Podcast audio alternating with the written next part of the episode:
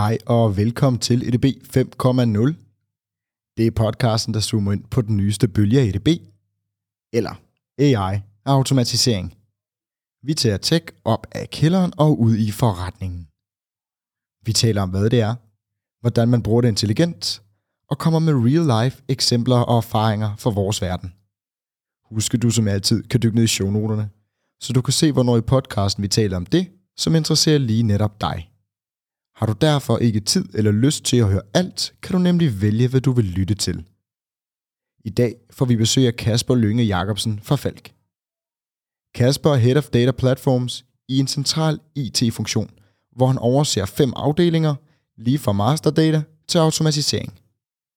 Vi skal tale med Kasper om, hvilken størrelse Falk er, hvordan man arbejder med data på tværs af enheder, datasamarbejde i det offentlige, digitalisering og meget andet.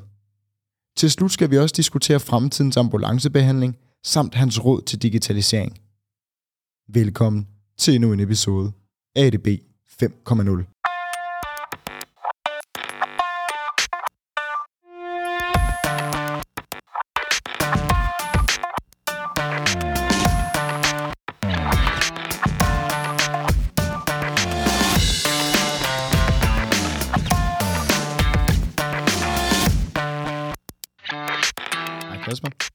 Mathias. Velkommen til. Tak skal du have. Og velkommen til dig, Charlotte. Tak skal du have. Du er jo øh, den forkølede medvært i dag.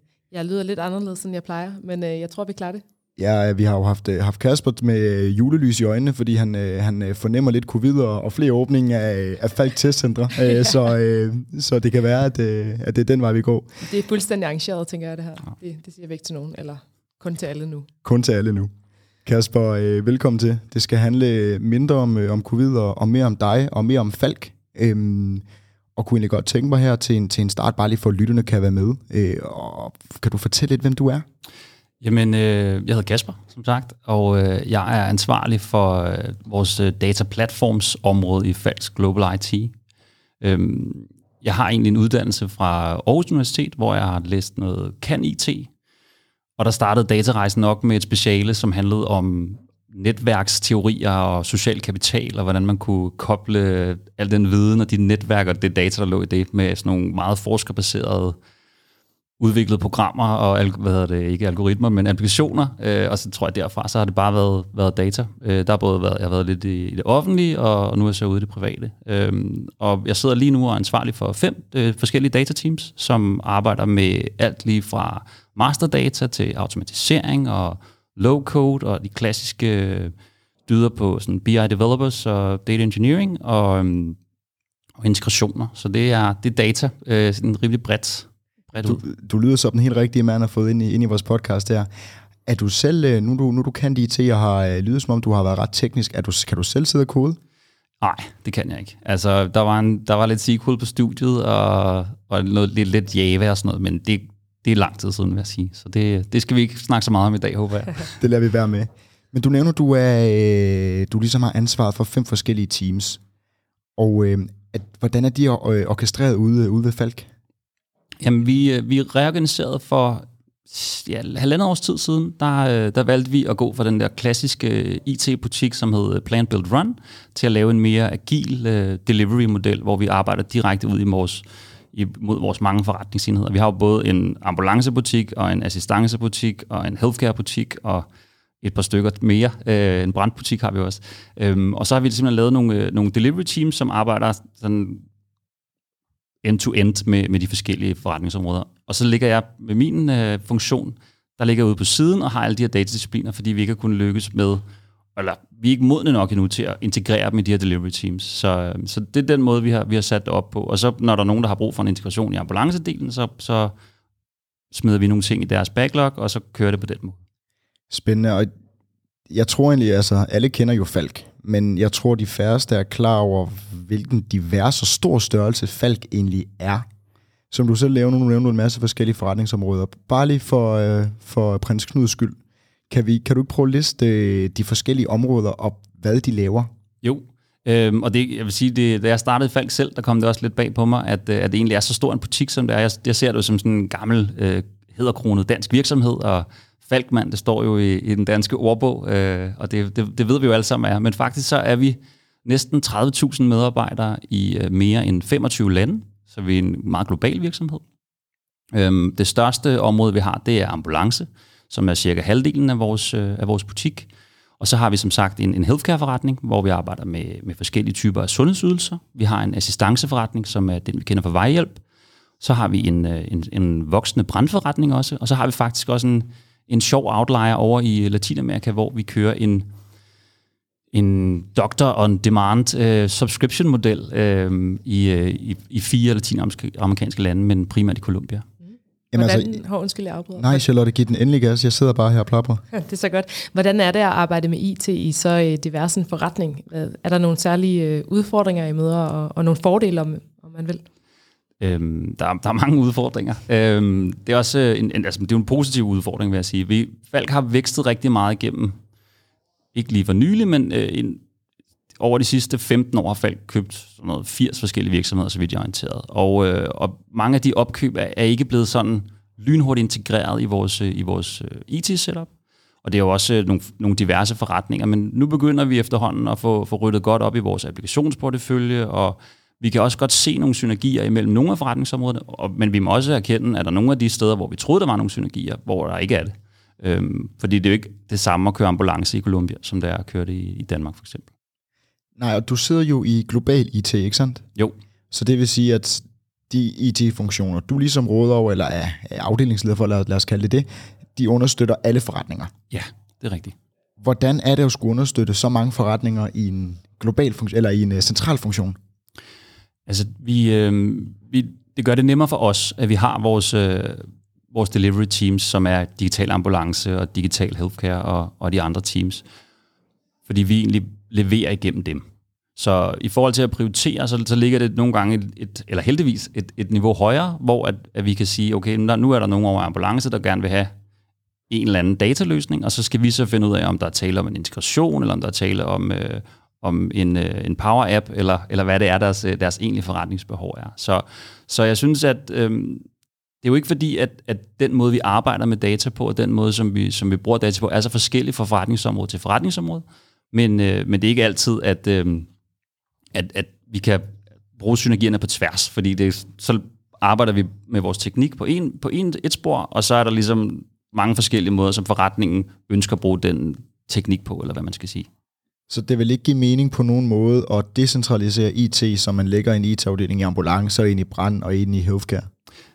Det kunne det måske godt gøre på sigt. Øhm, det har jo også været sådan tidligere, men der har været rigtig god synergi i at få centraliseret. Og jeg tror, som med så mange andre ting, så handler det om et pendul, der svinger. Og, øh, og vores, vores nye approach med at have den her mere agile og direkte tilgang til at, at levere IT til forretningen, det, det går også hen imod, at, at vi jo skal smelte endnu mere sammen, end vi er i dag. Og også med, med en virksomhed, som har en, en klar strategi om at blive mere og mere digital, øh, på trods af, at vi er en, en, en meget en, en hot hands virksomhed, som vi kalder os selv. Afgjort. Jeg ved også, at I for cirka halvandet års tid siden, øh, skal vi sige, skiftede metoden, øh, hvorpå man drev øh, eller byggede nye IT-løsninger, hvor I blev mere business-drevet. Ja, kan du fortælle lidt mere om det? Jamen, det gik jo egentlig på, at vi kom fra den her plan, build, run-verden, øh, og så gerne vil have en mere øh, agil tilgang, hvor vi kunne have løbende dialog med forretningen om, hvad var det egentlig, de gerne ville have, og ikke noget, som vi skulle lave en eller anden vandfaldsmodel, der, der tog en to-tre år, før vi, vi kunne levere. Øhm, så vi valgte simpelthen at, at, at skære hele IT-afdelingen på, øhm, på den anden led, øhm, så kan man sige, og, øh, og så og få bygget de her øh, product manager-roller og product owner-roller, som, som arbejder øh, på næsten daglig basis med forretning i, i de løsninger, de gerne vil have. Og det er jo der, altså sammensmeltning er jo begyndt, kan man sige. I nogle områder er det mere end andre, hvor, men det handler også om, at der måske er mere behov for digitalisering inden for healthcare, end der er for ambulance for eksempel. Hvad har det krævet af jer som IT-forretning? Nu nævner du det der med nogle, nogle nye roller, men, men er der andre ting, du kan fremhæve, som I fokuserer på? Øhm, jamen jeg synes, det har været rigtig spændende at, at prøve at, at efterlade den gamle verden, og efterlade projektverden, og hvordan kan man så arbejde i et, et mere agilt setup, når alt det, der er rundt om os, faktisk stadigvæk er lidt den gamle verden. Øhm, jeg, det har taget noget tid, og også få, der har også været noget udskiftning i organisationen, øh, helt naturligt. Øh, noget af det vi havde en masse seniorprojektledere øh, ombord, for eksempel, som var super dygtige til at drive projekter, men de er jo efterhånden forsvundet igen, fordi jeg tror ikke, at de, de har ikke fundet sig ordentligt tilpas i den her agile model. Så nu er vi også ved at have sat det rigtige team i forhold til at kunne, at kunne levere til forretningen, og jeg, det der så er det super positivt, det er, at vi kan jo se, både på det engagement, vi har med forretningen, og når vi snakker med dem om, hvordan de synes, vi klarer os, at, øh, at de, de bliver mere og mere tilfredse, og de forstår, hvorfor vi gør det. Der var selvfølgelig det der øh, døb i starten, som der altid skal være, men, men nu er vi virkelig der, hvor vi er, er kommet meget tæt på, på vores forretning og forståelsen af det. Fedt. Og hvad kræver det af forretningen, hvis du kan sætte på på det? Jamen, det er jo så den anden vej rundt, at, øh, at de lige pludselig hele tiden skal tage stilling til, hvad det er, de vil med digitalisering, og hvad er det, de vil med IT, og med data for den sags skyld. Jeg synes, at, at den forståelse bliver også bedre og bedre. Der er også nogle gange, hvor vi, vi taler lidt forbi hinanden, og det, det vil der jo altid være. Men, men i det hele taget, den der med at drøfte værdien af, af, af IT-leverancer i forretningen, at kommer mere og mere på tale. Vi har ikke fundet den, øh, den gyldne formular endnu, og hvis nogen der har den derude, så, så vil, jeg meget gerne, øh, vil jeg meget gerne have den. Men jeg synes, vi kommer nærmere, og det er igen med, igennem dialog, at det, det kører. Ja, fordi det er, jo, det er jo ligesom hele humlen, at, at det kræver så, at forretningen kommer til en. Øhm, og det kan jo også være svært nogle gange. Øh, ja, vi havde NC Nielsen-gruppen inde, som sælger truks, øh, og er, er gammel, gammeldag, øh, gammel skole med, med håndværkere osv., hvor de siger, at de kan nogle gange have lidt udfordringer med det, fordi at når de håndværkere er ude og fikse de her truks og alt muligt andet, jamen de er der ikke for IT-løsning eller andet, de er der for at lave et stykke øh, håndværk. Og jeg kunne forestille mig, noget af det samme sker for eksempel med ambulanceredder eller brandvæsen og andet, at det ikke er der fokus ligger og skulle gå til forretningen og bede om nogle bestemte IT-løsninger. Så det er vel også en øh, balancegang. Ja, i høj grad. Øhm, vi, har, vi har valgt at organisere det på den måde, at vi har nogle, nogle løbende portfolio boards med hvert forretningsområde, hvor at så har hele det produktområde, som har med, lad os sige, assistance at gøre, de har så et månedligt møde med assistanceledelsen. Og så er det faktisk derigennem, at man har de der high-level diskussioner omkring, hvad er det, vi gerne vil i de næste par sprints, og hvad er det, som, øh, som, som der er vigtigt for forretningen lige nu. Og der tror jeg, at det er at vi har, nu har vi også opdraget, jo dårligt ord at bruge, men altså nu, nu forstår de også værdien af de der portfolio board møder øh, ude for retning. Og det har, det har, det har jeg, jeg vil ikke sige, at det har været en lang sej kamp, men det har, der er skulle lige noget forståelse til, at der skulle slibes nogle hjørner af, og vi havde måske også en lidt for teoretisk model til at starte med, som vi nu har fået tilpasset, så den, så den virker i virkeligheden. Kanon. Kasper, inden vi skal ned og øh, dykke virkelig ned i materien og tale om falsk digitalisering og teknologier, man, man kan bruge i en, som du selv siger, en, en god gammeldags øh, dansk hæderkronet virksomhed, så er vi jo et podcast, som diskuterer øh, intelligente løsninger og intelligent automation.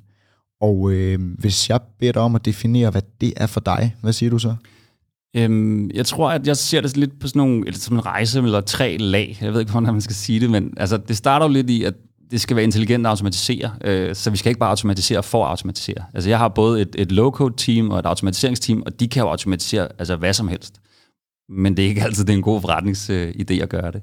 Øh, så det er ligesom lag 1, og så kan vi sige, når vi så finder ud af, at det godt kan være en god idé at automatisere, så lad os lige få, få optimeret samtidig. Og, og det tredje lag er jo så, når vi begynder at proppe de rigtige teknologier ind i det, og sige, okay, kunne det være, at, øh, at det her det ikke bare var et eller andet beslutningstræ, men det rent faktisk var noget, der lå og var en algoritme, der træffede nogle beslutninger for os. Og Kasper, du nævner det her med, at I har arbejdet ret målrettet med RPA det seneste år. Kan du prøve at fortælle lidt mere omkring jeres proces, og hvad I har opnået med det? Ja, det vil jeg meget gerne. Ligesom så mange andre steder, så er RBA startet uden for IT, øh, i, også i Falk. Øhm, og øh, de sidste års tid, der har, vi, øh, der har vi sagt, at vi gerne vil prøve at centralisere det. Så vi har brugt rigtig meget tid på at få skabt et ordentligt øh, framework for, hvordan vi skal bruge det og opdrage og, og lære vores, øh, både vores egne kollegaer IT, men også dem, der sidder ude i forretningen, øh, i forhold til at bruge de rigtige dokumenter. Og nu er vi også godt i gang med, vi bruger UiPath som, øh, som teknologi, og nu er vi også startet på på UiPaths produkt, som hedder Automation Hub, hvor folk selv kan melde, melde forslag til, til forskellige procesløsninger ind. Mm. Hvad kunne det for eksempel være i automatiseret?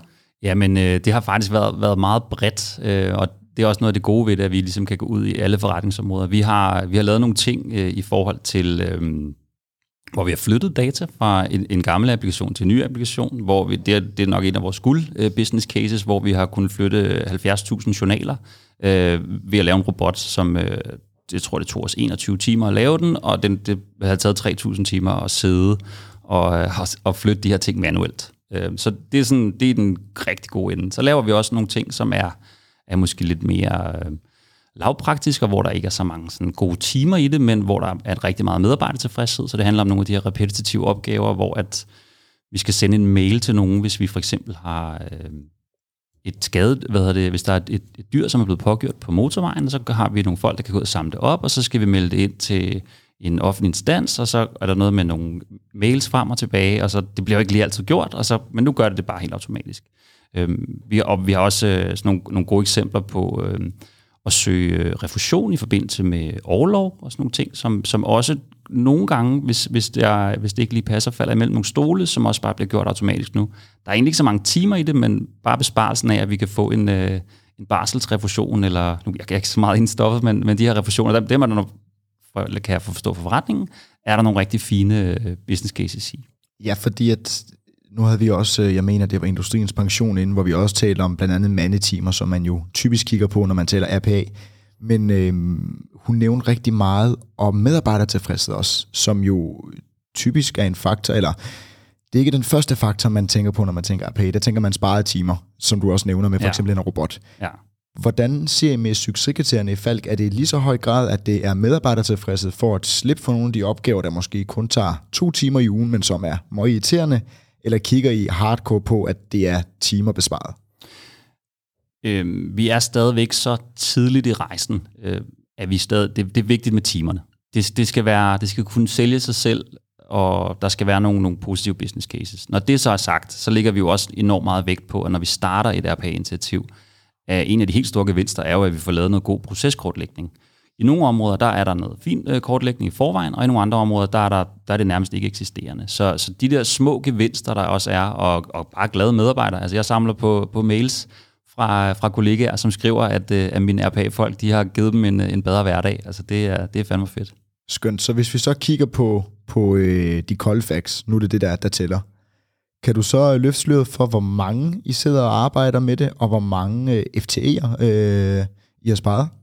Jamen lige nu der har vi et team på øh, to øh, business analysts og to udviklere, som sidder og, og udvikler, og en, og en student. Og det er sidste år, der gav de cirka 14.000 et eller andet øh, timer tilbage til forretningen, altså noget, der minder om, om 10 FTE'er.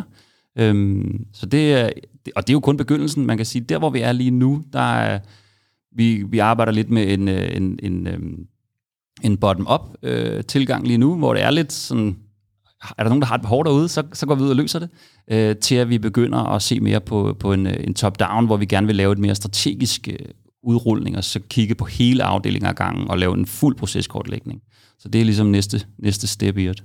Men hvordan formår I så at øh, køre den her bottom-up-proces? Fordi det, vi har haft øh, tidligere gæster studie omkring, det er, at for folk, der ikke er øh, digitalt indfødte eller teknisk velfunderet, jamen så bliver det sådan, noget, robotterne kommer, selvom os, der ved noget om intelligente løsninger, godt ved, hvad APA er, så kan det for nogen, der slet ikke ved noget om det, virke meget skræmmende, fordi nu kommer der nogen og tager mit job. Og det har vi haft flere virksomheder herinde, øh, som, som har haft øh, modstand i forretningen mod, netop mod at spare de her 14.000 timer eller 10 FT'er. Hvordan foregår det ved Falk, at I skal have hele forretningen til at tage godt imod det, så I jo kan benytte af den her bottom-up-proces?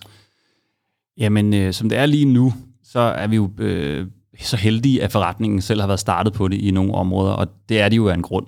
Og det er fordi, de ikke kan nå at passe deres arbejde, fordi der simpelthen er for meget. Så, så, så vi har været, øh, været, de har været glade for os øh, rundt omkring. Øh, særligt med fokus på at sige, kan vi, kan vi fjerne noget overarbejde? Så, så den model, som vi kører lige nu, er, ja, vi har givet, givet 14.000 timer tilbage, men vi er også der, hvor det er jo ikke fordi, vi har været nødt til at afskede 10 medarbejdere, fordi det handler simpelthen om, at der er en hel masse medarbejdere, som har kunnet arbejde de 37 timer, de er ansat til at arbejde. Mm. Så, så, så jeg synes ikke, at vi har været så... Øhm, vi har, vi har ikke været ramt af den der, åh øh, oh nej, robotterne kommer og, og stjæler mit arbejde. Det, ikke nu i hvert fald. Så det lyder som, som om, der også er et, et skub fra forretningen, men generelt, altså hvor skal man starte i det her? Det er i hvert fald også tit et spørgsmål, vi bliver stillet i det her. Hvad, hvad tænker du omkring det? Jamen, jeg, jeg synes jo, det har været rigtigt, at vi har startet med at gå ud og, og lave en masse øh, cases rundt omkring de forskellige forretningsenheder, og, og vise, og det er måske også tilbage til det her med, med, at det er timerne, vi har kigget rigtig meget på, fordi det, det er nemt at måle på, og det forstår finansfolkene, og det forstår uh, de forskellige øh, forretningsledere jo også. Men nu er vi så der, hvor at, at vi skal til at have en lidt mere strategisk tilgang til det. Og der, der, der har vi jo snakket om, at det kunne være rigtig spændende at tage vores egen medicin i CFO-organisationen, som jo er en, en stor administrativ funktion med, med selvfølgelig alle vores finansenheder, men også i IT og legal og HR og sådan noget, som, som er nogle steder, hvor vi ved, der er en stor volumen i nogle opgaver. Nogle af dem er automatiserbare, nogle af dem er ikke. Men, øh, men ligesom prøve at se på hele, hele processer, i stedet for bare at se på, på enkelte processer, og så kigge på, på en afdeling eller et team ad gangen. Hvis vi hiver, øh, går lidt længere op i helikopteren, hvordan foregår digitaliseringen i Falk på tværs af områder, øh, som er nogle af mere digitaliserbare end andre, men du sidder jo i en central funktion, der ligesom skal lede det på tværs. Hvordan er det arbejde? Og det er et godt spørgsmål. Øhm, der er et, i ambulanceforretningen for eksempel, der er der jo en enormt stor øh, fokus på, at, at systemerne og applikationerne fungerer. Øh, og det, det er jo naturligt, kan man sige. Der, det, skal, det skal bare spille, og der, der må ikke være noget, der falder på gulvet der. Så appetitten på at, at nyudvikle den del er, er måske lidt mindre, end den er i, øh, i vores healthcare-område, hvor vi har hvor vi netop har, har lavet en, en større digital satsning i forhold til, til Falks sundhedshjælp. Men når det nu er sagt, så begynder vi også at se, at for eksempel i Danmark, der har vi, øh, der har vi flere og flere øhm, af de her offentlige udbud, som kommer, hvor innovation rent faktisk er en parameter. Og det er jo også der, at vi begynder at, at lancere øh, strategier, som, som handler om, at vi har øh, vores, øh, vores paramediciner i droner allerede i 2025, er faktisk et øh, officielt øh, mål for Falk. Så, så, så der er også noget, noget, noget, der rykker sig på, selv på ambulancesiden, som, som ellers er meget, øh, meget præget af den sikre drift og at ting de virker. Ja, fordi et, øh, i, i Falk Healthcare, der kan man jo øh, som, som kunde, hvis man øh, øh får ondt i ryggen, så kan man få noget hjælp til noget fysioterapi. Og ambulancefolkene, de giver sig selv, de skal ud. Og øh, der er også nogle brandmænd og så videre, de kommer ud, når, øh, når brandklokkerne ringer, jeg havde nær sagt. Hvis der er sådan nogle brandmænd, der lytter, så, ja. så, ja, så, så kommer de sikkert til at grine den måde, jeg, jeg formulerede det på. Øhm, men er det sådan, I, I så går ned og kigger, men altså nu har vi taget Falk, Falk Healthcare, så har vi sagt, nu, nu digitaliserer vi helt vildt her, eller forsøger I også at kigge på tværs og se, om der er nogle digitaliseringsstrategier, der kan ligge ned på tværs? Ja, lige for at tage det med brand, for det, det er faktisk en, en ret lækker succeshistorie fra min verden. Uh, vi har for nylig lanceret en, uh, en app til alle vores øh, brandmænd her i Danmark, som hedder Falk Fire Alert, som vi bruger uh, til, til udkald. Det er jo, der er mange uh, sådan deltids- og frivillige brandmænd, som, som kommer ind, og de, vi har tidligere kørt med, med sms'er, pagers, telefonopkald og sådan noget. Men nu har vi en app til det, som er lavet i, uh, som er low-code, uh, som er blevet udviklet, og, øh, og vi kan se, at det, det passer rigtig fint i forhold til de folk, som kommer ind. Vi får ikke for mange ind til de forskellige kalder. Sådan. Så det har været, øh, det er sådan, når, når brandklokkerne de ringer. øhm, så Mega fedt. Det var lige for at tage den. I forhold til, øh, til synergierne på tværs, øhm, så, så er det jo netop at sige, okay, nu har vi lavet en, øh, en, en fire alert, som er sådan en udkaldevagt. Kan vi egentlig bruge den i nogle, for, i nogle andre forretningsområder? Øhm, jeg har ikke fundet den endnu, der passer lige på den her, men ofte så er det jo netop at sige, med, særligt på automatiseringsområdet, altså den her, den lugter lidt af noget, som vi har lavet før. Er der noget i vores code repository, som vi kan rulle ud? I forhold til, øh, til sådan den, den kundevendte digitalisering, så er, vi, så er vi meget på at sige, okay, nu begynder vi at fokusere meget mere på brugerrejser, end vi har gjort tidligere. Det er jo også noget, der kommer naturligt, når vi begynder at, at arbejde med digitale produkter. Øhm, og det er jo sådan set lige meget, om det er en, øh, en intern kunde i, øh, i Falk, eller om det er en, en kunde, som har en, en, en assistance øh, kunderejse eller en, en sundhedskunderejse. Uden at du skal nævne navnet på, på en virksomhed, hvad kunne en intern kunde i Falk være? Nej, men jeg tænker faktisk på den måde, som vi laver IT-løsninger. Øhm, så så når, når vi laver noget, noget administrativt internt, som, øh, som der er nogle af vores kollegaer, der skal bruge, det kunne være en, øh, vi har også lige udviklet en, øh, en merit increase app øh, i forhold til at lave lønregulering som så er blevet pushet til alle ledere, og så kører det på, en, øh, på sådan en, øh, en Power-app, som vi har lavet på, på Microsoft-stacken. Så altså hele brugerrejsen der også, at det ikke er Excel-arket, og så skal du lige finde den og sende en mail til hende, og, men at det bare kører. Og, og, og vi faktisk tænker på, at det er en fed brugeroplevelse som, som leder og, og kigge på det. Ja, og min næste spørgsmål bevæger sig måske lidt ned i healthcare, hvor jeg ved, at I har lavet en ny øh, strategi og, og virkelig kigger på digitalisering der. Øhm, det er jo meget let, eller forestiller mig forholdsvis let, og i stedet for at man møder fysisk op ved en doktor eller en psykolog eller øh, andet, jamen så kan man gøre det øh, via øh, nu siger jeg Skype, det er godt nok et dårligt, eksempel, nok et dårligt eksempel, Zoom eller Teams, eller, eller ja. jeg skal komme efter dig, øh, eller Skype, hvis man bruger det. Ja. Ellers har I sikkert udviklet et eller andet. Eller Hi Doctor, eller... Hi Doctor, ja, yes. Præcis. Men en læge kan jo stadigvæk kun tale med en af gangen. Ja. En psykolog kan jo stadig kun tale med en af gangen. Hvordan er øh, mulighederne i, øh, i healthcare for digitalisering og måske især skalering? Ja, og det, det er jo sådan et rigtig godt dilemma, du rammer ned i der, fordi at Falk er jo som i udgangspunktet en, en hot hands virksomhed, i, mangler bedre, øh, bedre ord her, så bruger jeg nogle engelske. Øhm, varme hænder. Ja, jamen det, det lyder sgu også bedre med varme hænder. Ja, det, ja.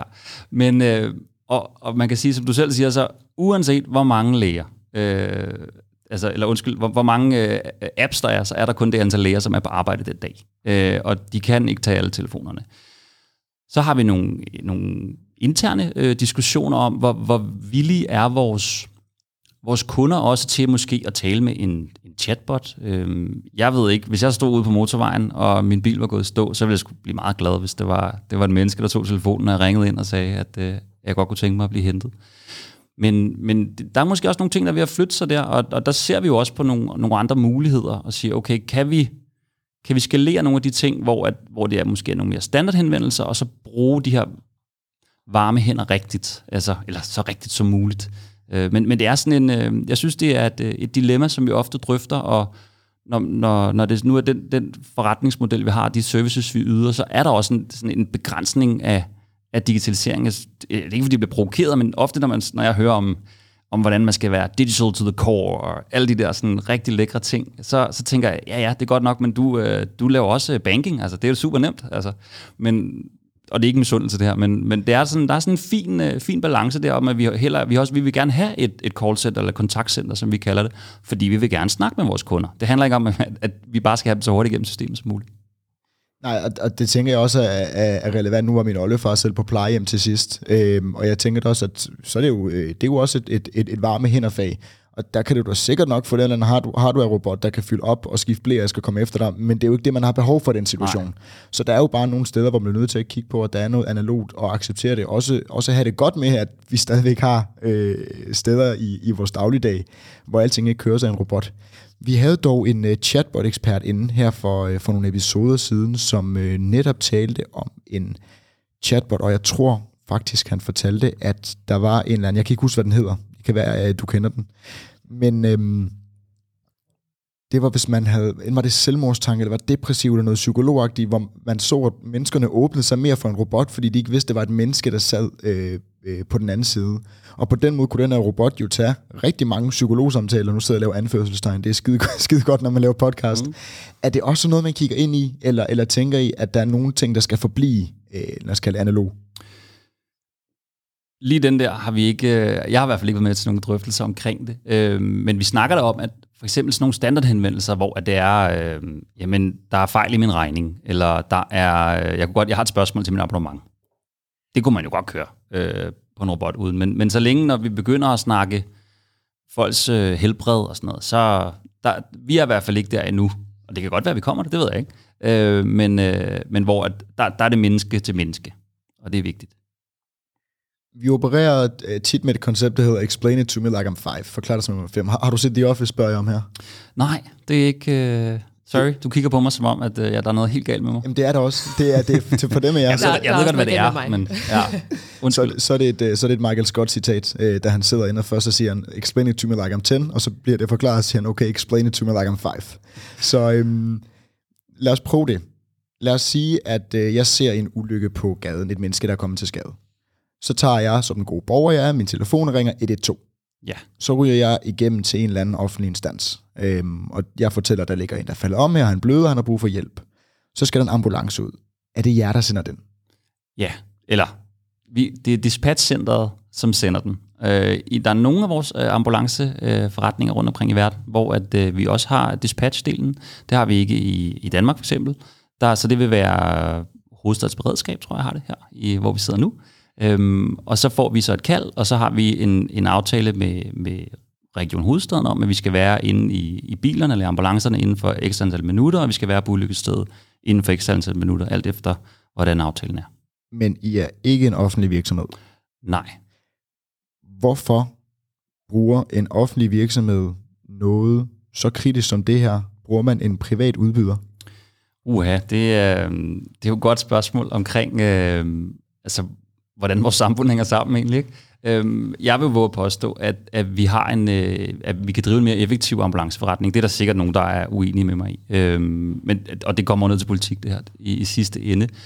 Jeg synes, det, der er spændende at snakke om her, som vores øh, CEO, øh, Jacob Ries, også snakker rigtig meget om, at hvordan kan vi lave nogle bedre privat-offentlige samarbejder? Øh, og der synes jeg jo, at hvis jeg skal han har faktisk lige selv lavet en podcast, øh, hvor de snakker om afbyråkratisering og hvordan vi kan bruge data og digitalisere og sådan noget, som er enormt spændende og, og som, som tegner et meget godt billede af det der med at sige, hvordan kan vi arbejde sammen så som privat virksomhed og, og, og det offentlige. Og der synes jeg, det er, at der er nogle vildt spændende perspektiver i at kunne dele data. Jeg vil jo gerne, altså personligt, og det, det er for, for min egen regning, jeg vil jo gerne dele min data, min sundhedsdata, sådan så at jeg kan få noget bedre behandling i ambulancen. Jeg vil også gerne dele mine data, så, så at man kan lave nogle bedre forskningsresultater. Jeg har måske ikke lyst til at dele mine data, sådan så jeg kan få øh, tilbudt alle mulige, øh, du har høje tændinger, øh, øh, plejemidler. Øh, altså, sådan, så, så hvis man kan holde det på et, øh, på et forskningsbaseret og et, et folkesundhedsniveau, så kunne det her med, med altså det offentlige og det private kunne smelte lidt sammen i den del, kunne være ret spændende. Så man kan faktisk næsten se en situation for sig, hvor I Falk også er med til egentlig at, at samle og udstille de indsigter, øh, enten til, til befolkningen eller også til de andre øh, offentlige instanser.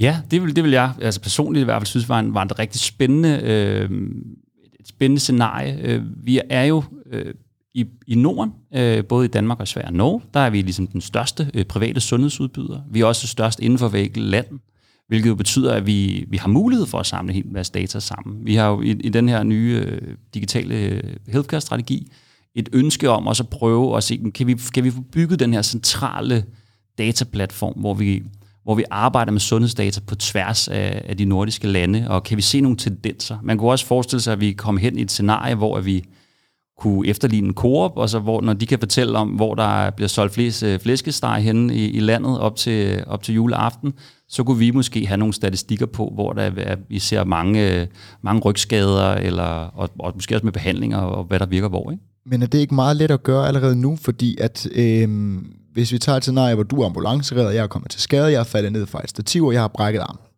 øh, så skal du vel notere et eller andet sted, at jeg brækker armen.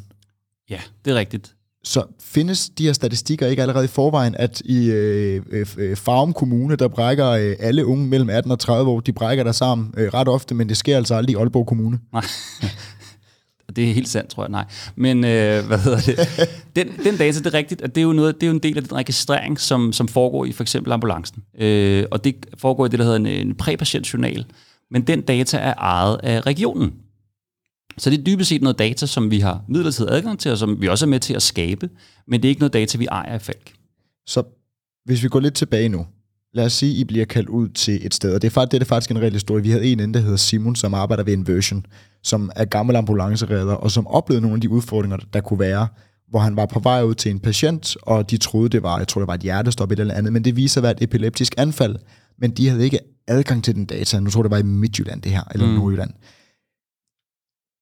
hvordan udstiller man data? Altså ved øh, ambulanceredderne, når de kommer ud, kender de noget til patienten, de skal ud til i forvejen, eller har de bare fået den info at vide fra øh, dispatch-center, som du kalder det? Øhm, jeg er ikke helt sikker på, øh, på detaljerne her, men sådan, så vidt jeg er orienteret, så altså, vi har jo alle sammen en sundhedsjournal, som, er, som, det, som det offentlige ejer, eller vi selv ejer. Øhm, den får vi ikke adgang til. Så, så og så har vi den her præpatientjournal, så hvis vi har været i kontakt med en borger før, så er der muligvis noget data øh, der, som, som handler om, at vedkommende har, vi har hentet ham her før med et epileptisk anfald, og øh, så ved redderne måske, okay, det kan være det, at det igen, eller så har de jo den, det er jo hele deres faglighed også at kunne se, øh, hvad, hvad det er, der er galt. Men, men det er jo stadigvæk begrænset, og altså en, en, en sjov lille tanke er jo, vi er masser, der render rundt med alle mulige øh, smarte uger, der kan måle øh, EKG og alt muligt andet smart. Og, og det er jo ikke noget, vi kan bruge, men altså, set ud fra et behandlingssynspunkt, så vil det jo være nogle fine informationer at sige, at den her person, som du er på vej ud til nu, hans uh, Apple Watch har fortalt, at, uh, at han faktisk uh, tre gange inden for den sidste time har haft en enormt høj og enormt lav puls. Det ville jo være noget, vi kunne bruge. Så, så det er også nogle scenarier, vi, vi snakker om, ja, altså, det er, der er stadig meget lang vej derhen, men, øh, men, men hvorfor ikke tage det med i betragtningen, når vi, når vi kigger? Men det er interessant, hvor grænsen går, ikke? Altså jo. også fra, fra, fra vores synspunkt som borger, hvad er jeg villig til at give? Altså, hvilke af mine data vil jeg udlevere, for at jeg får en bedre behandling, for eksempel? Øh, er det fra min Fitbit Watch, eller, eller hvad har jeg lyst til? Eller bliver det creepy, når vi begynder at kombinere det? Og, altså det kan godt være, at vi ikke skal derud, hvor der kommer deciderede anbefalinger og predictions og sådan noget, men, men hvis jeg kan få en bedre behandling, altså måske.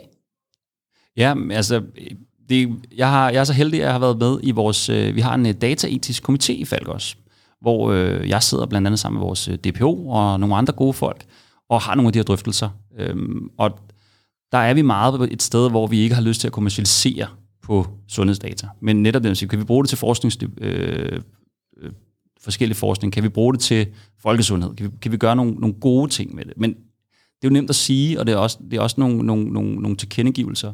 Så lige nu der er det meget på et, et, et niveau, hvor at, at vi har de indsigter, vi har, og, og, og det kan godt sammenkøres i, til, til nogle store uhyggelige algoritmer. Øh, også nogle, nogle, der kunne være super gavnlige, øh, men, men der, der er lang vej derhen endnu.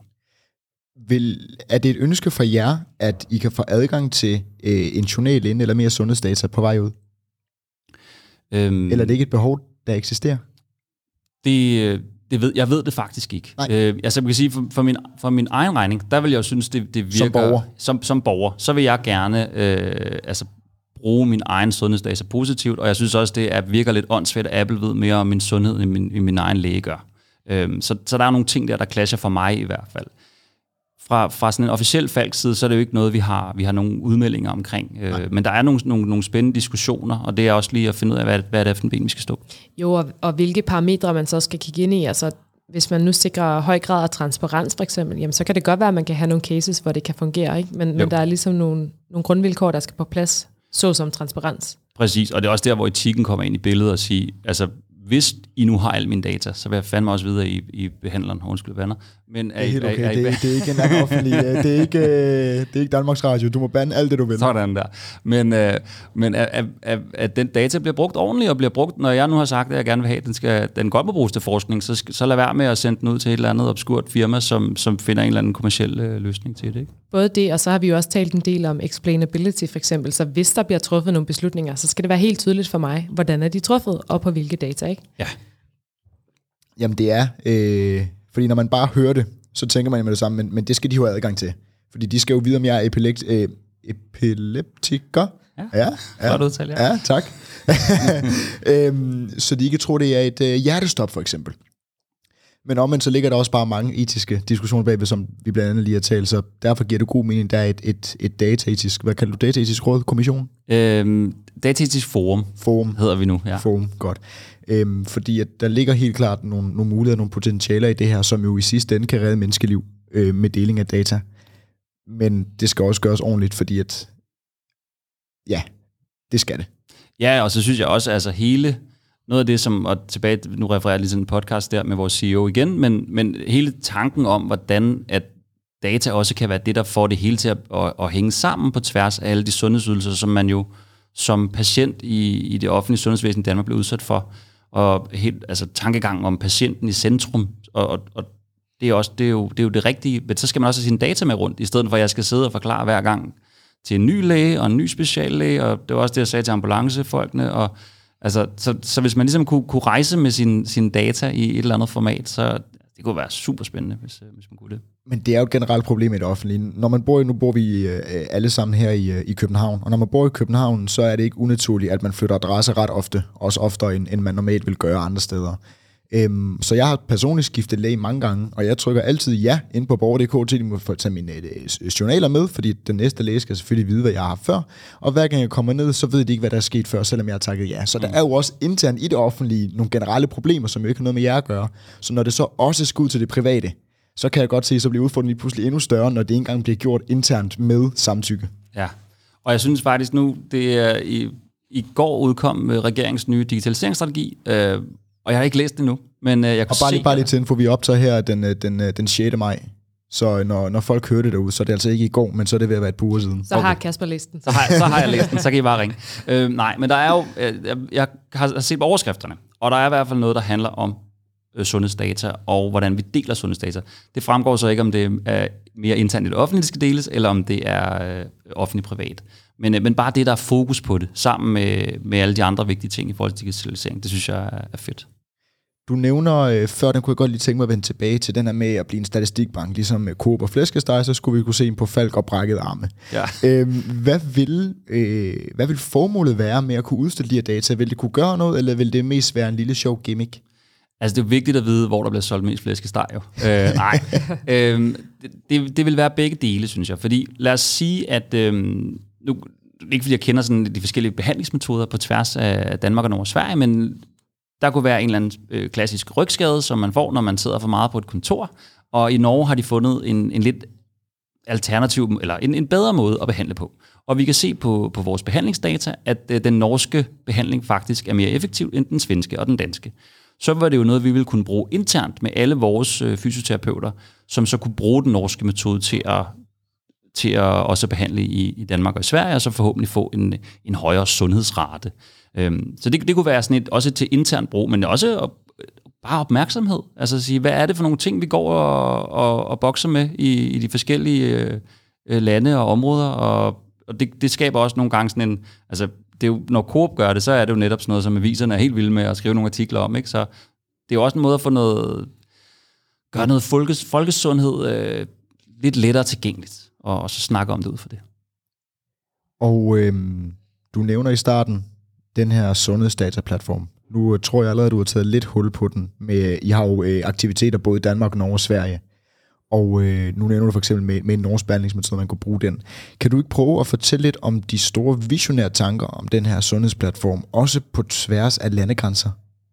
Jo, Øhm, og nu, vi skal jo ikke øh, tage fejl af sundhedsdataplatformen, som er den offentlige sundhedsdataplatform, og så den, som, som vi snakker om her. Men, men hele ideen bag vil jo være at sige, at vi har nogle, nogle services, som, som minder rigtig meget om hinanden. Øh, på tværs af Danmark og Norge og Sverige, så har vi nogle meget forskellige modeller i, øh, i sådan forretningsmodeller i forhold til, at den, den danske model, der er noget lovgivning, så er der den svenske model, hvor man skal have en sundhedsforsikring, og så er der den norske model, som er et sted midt imellem. Så, så på den måde er kunderejsen, den er, den er egentlig relativt forskellig fra land til land, men selve behandlingen er jo i sidste ende ikke helt den samme, men, men den minder i hvert fald meget om. Så hvis man kunne sammenkøre vores produktkataloger, hvis man kunne få, få brugt data på tværs, så man netop kunne få de her lidt større datasæt, som kunne sige noget om, at okay, nu har du haft en, øh, en, en rygskade, så er det næste, sandsynligheden for, det, at det næste, det næste, du får, det er en knæskade, fordi du overbelaster dit, øh, dit knæ, når du går. Øh, så, så det handler jo meget om at, at, at, at få noget, noget bredere viden omkring data, og vi har jo sindssygt mange dygtige behandlere, som, som har nogle vildt gode mavefornemmelser og, og kan fortælle alt muligt. Og hvis man så kunne kombinere deres indsigter og deres viden med nogle store datasæt, så, så tror jeg på, at vi kunne, vi kunne skabe nogle endnu bedre dataindsigter og skabe noget, endnu, endnu mere sundhed og endnu flere øh, gode behandlinger. Men det må da være helt vildt svært, tænker jeg, at samle al den data, eller hvad? Hvad, hvad kræver det? Jamen, det kræver, det kræver nogle gode registreringer jo. Øh, og øh, til at starte med, så, så er det jo noget med også at samkøre nogle systemer og sige, okay, vi vil så have den, den, det samme øh, øh CM-system, eller hvad, hvad det er, vi arbejder i her, øh, på tværs af Norden, eller skal vi, skal vi køre videre med dem, vi har, og så samle det hele i et, øh, i noget, et data warehouse, og så op, arbejde på det derfra. Så, så registreringerne bliver rigtig, rigtig vigtige. Og det er også noget med at sige, så skal vi sætte nogle standarder op for, hvordan man registrerer. Og ind, altså, nu sidder jeg og snakker om det sådan virkelig øh, lægemand lægmand her, og at en rygskade kan jo sikkert være en milliard forskellige ting. Så, så der er det jo også noget med at få al den der gode, de gode forretningsindsigter og forstå, at ja, man kan ikke bare registrere rygskade på tværs af Norden, og så tror jeg, så sidder jeg og tror, at man kan gøre det helt meget bedre. Så, så kom ind, ud og snak med de folk, som, som, som, som rører ved, ved de mennesker, som er kommet til skade, og, og få den der lidt dybere forståelse, og så bygge noget, øh, noget teknologi op, op omkring det.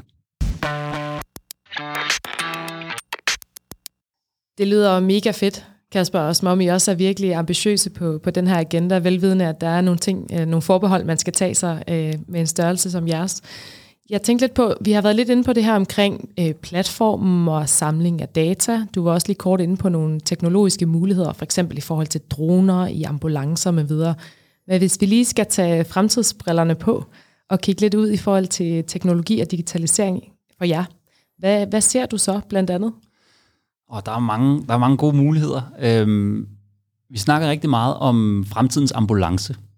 Øhm, og det er, sådan, det er lidt, det er nærmest gået hen og blevet sådan et begreb øhm, for os, men, men hvordan ser den ud? Og øh, kan, vi, kan vi lave mere, altså kan det være sådan et øh, avanceret behandlingspunkt øh, med, hvad kan man gøre med, med 5G i ambulancerne? Giver det nogle muligheder for at fjernoperere? Eller, altså der er alle mulige cases, men i det hele taget det der med at sige, hvordan, kan vi, vi kan også se sådan en tendens til, der er jo mange hospitaler, hvor der er, er ikke er sengepladser nok, og dybest set så, så vil, vil det offentlige mange steder, eller dem, der nu har ambulancekontakterne, de vil egentlig, øh, eller, øh, der, der driver sundhedsvæsenet, de vil egentlig de vil gerne have, at folk bliver deres hjem, for det er også noget med, at, at der kan man også skabe rigtig meget sundhed. Så, så det der med at sige, om, om kan det være, at vi skal, det er ikke fordi, vi skal ændre vores forretningsmodel fuldstændig, men kan man rykke noget af, af den behandling ud i hjemmene, og så skal vi have nogen, Altså, det er ikke, fordi vi skal køre rundt med, med store øh, hvad hedder sådan nogle øh, CT-scanner i ambulancerne, men, men kunne det være, at vi kunne lave nogle andre af de her behandlinger, som, hvor vi har set, at en, den her dims, den var, det var sådan en ret stor dims i, i, i nullerne, som man skulle ind på hospitalet for at blive målt eller scannet, eller hvad man skulle. Er teknologien efterhånden blevet så moden, at den faktisk er en, er en håndholdt ting nu, og der er kommet så meget edge-teknologi, at man, man kan tage den med ud af ambulancerne, og så køre, køre hjem til en, til en borger og, og foretage den behandling øh, der, eller den måling. Så sådan, ikke, ikke noget konkret kan jeg godt høre selv, men, men det der med at sige, hvordan kan vi ligesom skabe endnu mere øh, sundhed og, og, og rykke hele den, den der behandlings fødekæde. Eller, ja. Præcis, men, og ja. hvor det faktisk giver mening fra alle vinkler, skulle jeg til at sige, ja. fordi der er selvfølgelig noget optimeringsmæssigt i det her, men for borgerens synspunkt, så er det jo også trygt at blive behandlet i eget hjem, forestiller mig. Præcis. Øhm, så der er jo helt klart en, øh, et, et win-win i den forstand, ikke? Jo. Og, hvad, med, hvad med teknologier? Nu, nu nævner du sådan noget fjernoperationer og andet. Det lyder meget futuristisk. Nu sad vi ind her, inden du kom og spiste en frokost og talte om, øh, om Elon Musk og hans futuristiske øh, tilgang til tingene. Det synes jeg, der om noget lyder meget futuristisk. Kan, kan du prøve at sætte lidt flere ord på, hvad det er, så, så fru Hansen på 80 ikke bliver bange øh, næste ja. gang, der kommer en ambulance ja. ind? Nej, altså, det, det er jo... Øh, jeg er ret sikker på, at det allerede nu er sådan, at man jo faktisk kan der, de har, der har været sådan en fin historie i pressen selvfølgelig, om at man godt kan være i, øh, stå i, på et eller andet universitetshospital i New York, og så kan man øh, operere med, via en, øh, en robot, som er på Rigshospitalet. Så det vil sige, at du har en, øh, en, en super dygtig kirurg, som er øh, 6 timer væk, øh, eller 6 tidszoner væk, som rent faktisk kan lave en operation i København. Øhm, med 5G, og det er også noget af det, som, som vi har snakket med nogle teleudbydere om at sige, så, så har vi faktisk så meget computerkraft ude altså de steder, hvor der er god dækning, øh, at det vil faktisk være muligt at, at kunne udnytte 5G-teknologi til, til lignende scenarier. Det er jo ikke sådan, at der skal sidde sådan en... Øh, det, det lyder meget futuristisk, kan jeg godt selv høre, hvis man, hvis man skal sidde og der sidder en, en operationsrobot og syr dig sammen om bag ambulancen, mens du kører rundt. Men altså, lad os se. Det, øh, Jamen altså, vi er, det, altså, det, det er det rette forum at, at tale med futuristiske ting i her, så, så slår der endelig løs. Jeg troede lige, du skulle til at sige, at vi gerne vil være prøvekaniner. ikke fordi vi vil slå os. Men altså, der er jo en pointe i det der med, at, at øh, vil du helst opereres af den aller, aller dygtigste læge, der kan gøre det her nu? Eller, altså ikke at alle læger er dygtige, det er slet ikke det. Eller vil du vente til en, der ikke måske har helt lige så gode kompetencer? Altså, mm. så kan det da godt være, at man vil overveje 5G øh, fjernoperation. Ja, afgjort. Øhm, Kasper, hvis vi her afslutningsvis nu vil tale lidt om, om man kan sige, en af, en af fremtids øh, futuristiske tech øh, ting, der kommer, kommer ind i, øh, i Falk måske muligvis. Hvis vi så kigger lidt tilbage, og der sidder nogle andre herude, som også sidder i en lignende situation og har en, øh, en virksomhed, som skal digitaliseres, hvor man ikke er nået helt ned i de dybeste teknologier endnu, men ligesom starter et sted fra og bevæger sig øh, videre ud derfra. Hvilke erfaringer har du gjort dig med, med arbejdet indtil nu, og, og hvilke råd kan du give til andre, som, som måske sidder i en, i en lignende situation? Altså med, med far for at lyde som verdens største kliché, så, så er det jo det der med at gå ud og snakke med de folk, som bruger den teknologi, som du arbejder med. Og det, det holder jo bare altid. Altså, det nytter ikke noget at sidde og, og bygge, øh, bygge robotter til nogen, som, øh, som, som ikke ved, hvad de skal bruge dem til. Altså det, vi, skal have, vi skal finde nogle forretningsproblemer, og så skal vi øh, finde nogle, nogle gode måder at løse dem på. Så synes jeg også, det er vigtigt, og specielt i, i, i min linje af arbejde i hvert fald, at, at have de her gode, øh, at samle nogle, nogle, nogle gode folk, det er jo altid vigtigt, men, men for eksempel når man arbejder med data, og, og have den kritiske masse, der gør, at man har nogle dygtige medarbejdere, som kan som kan spare med hinanden, og, og synes faktisk, det er sjovt at gå på arbejde, fordi det også er udfordrende, og der hele tiden er en, som er lidt klogere, end man selv er, og så kan man blive lidt dygtigere. Så, så den, og så kombineret med, med den gode gamle øh, topledelsesopbakning, øh, opbakning, så, så synes jeg, man, øh, man er godt i vej. Fedt. Jamen Kasper, øh, det tror jeg faktisk markerer øh, slutningen på, øh, på den her gang. Tusind tak, fordi du vil øh, kigge forbi og lære os lidt mere om, øh, om Falk, om dataetik og om digitalisering, sundhedsplatformer, hvad vi ellers noget igennem. Så fedt. Tusind tak. Tak fordi jeg måtte komme. Selv tak.